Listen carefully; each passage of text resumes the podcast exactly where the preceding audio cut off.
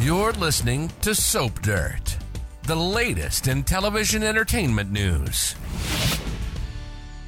Hey, General Hospital fans, it's Belynda from Soap Dirt, and I have got your General Hospital prediction edition for the week. As always, all of my predictions are based on confirmed official network spoilers, and I will tell you what each spoiler is that all the predictions are based on so you can kind of see where I'm coming from. And hey, if you haven't, please reach down and click subscribe so you don't miss any of our updates. And now let's jump right in because I've got predictions for Joss and Sonny and Dex, one for Nikolas. I've got one for Carly. I've got one for Laura and Kevin, and one for Maxie and Spinelli. Let's jump right in. The very first prediction I think Josslyn Jacks is going to find out that Sonny Corinthos once again has kidnapped Dex Heller and is torturing him. This is like a whole deja vu for Josslyn. Remember back when they thought, oh gosh, what, what was he being accused of? Oh, I think they thought he was the hook killer that's what it was. And they had tied him up in the meat locker, and Selena Wu's guy was basically torturing Dex. And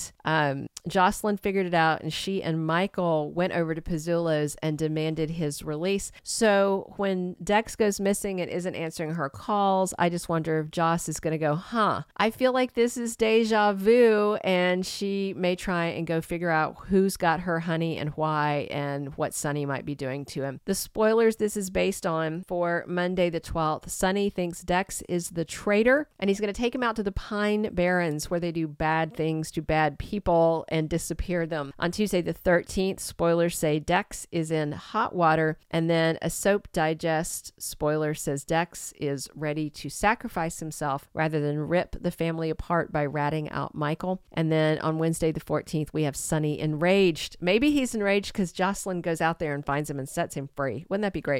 All right, our second prediction is that Nikolas Cassadine is sentenced to Pentonville for kidnapping and holding Esme Prince captive. So there's a spoiler on Friday the 16th that says Cyrus Renault promises Laura that he will keep Nikolas safe. And I can't imagine any place that he could keep Nikolas safe unless it was behind bars. I mean, maybe it's not Pentonville, maybe it is the other, you know, minimum security. They were calling Shady Brook basically minimum security. For what Nikolas did, you'd think it'd be Pentonville though, and Cyrus probably can keep him safe because he was in there and he has a network of people. I just can't imagine that spoiler existing if it wasn't about Nikolas being in prison. And Laura, to be fair, said maybe he did deserve prison because he did hold Esme Prince captive. I don't know if he needs prison or not. I'm not sure if they could even make the charges stick since she's not there to testify about it. And I don't even know if they have any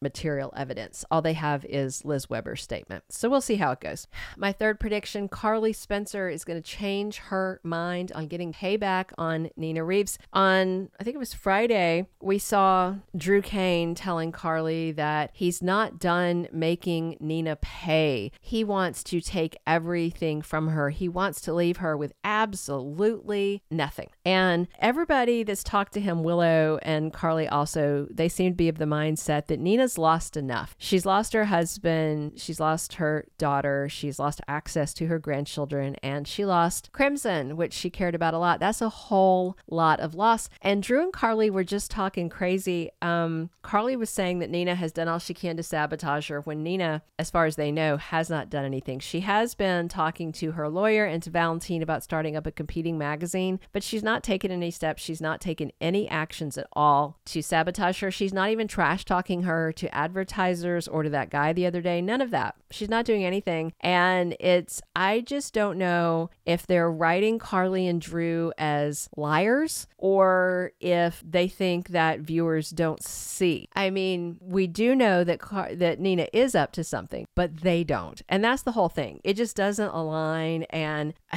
I know that what they're doing, they're trying to pit Carly loving fans against Nina loving fans, hoping that y'all are so angry that everybody tunes in. To me, though, my problem is just them not being honest in the dialogue. I, it's fair for Carly to say, if Nina had the chance, she would sabotage me. I think it's fine to assume Nina might, but when they're saying she has when she hasn't, that's my issue. So she told Drew she didn't want him pursuing revenge. She just wanted to basically forget Nina exists, lead their best lives move on with her life, and basically told him she wasn't going to stay at Crimson if unless he dropped this vendetta. So he was making crazy eyes and doing all kinds of nutty behavior, but he finally agreed. Although when he was holding her close and she couldn't see his face, he was still making crazy eyes. I feel like this is all leading up to them exiting Drew after Jason comes back. We'll see. So the spoilers tied to this Monday the 12th, Carly and Drew find out what Nina's planning. So on Monday, it sounds like they do find out that she may be starting a competing magazine. On Tuesday the 12th, Carly realizes something, and on Thursday the 15th, Nina gets an enticing offer. So I just feel like Carly, when she hears this news, might go to Drew and say, "Screw it, let's let's destroy her," something like that. And our fourth prediction, I think Laura and Kevin Collins are going to adopt baby Ace Cassadine.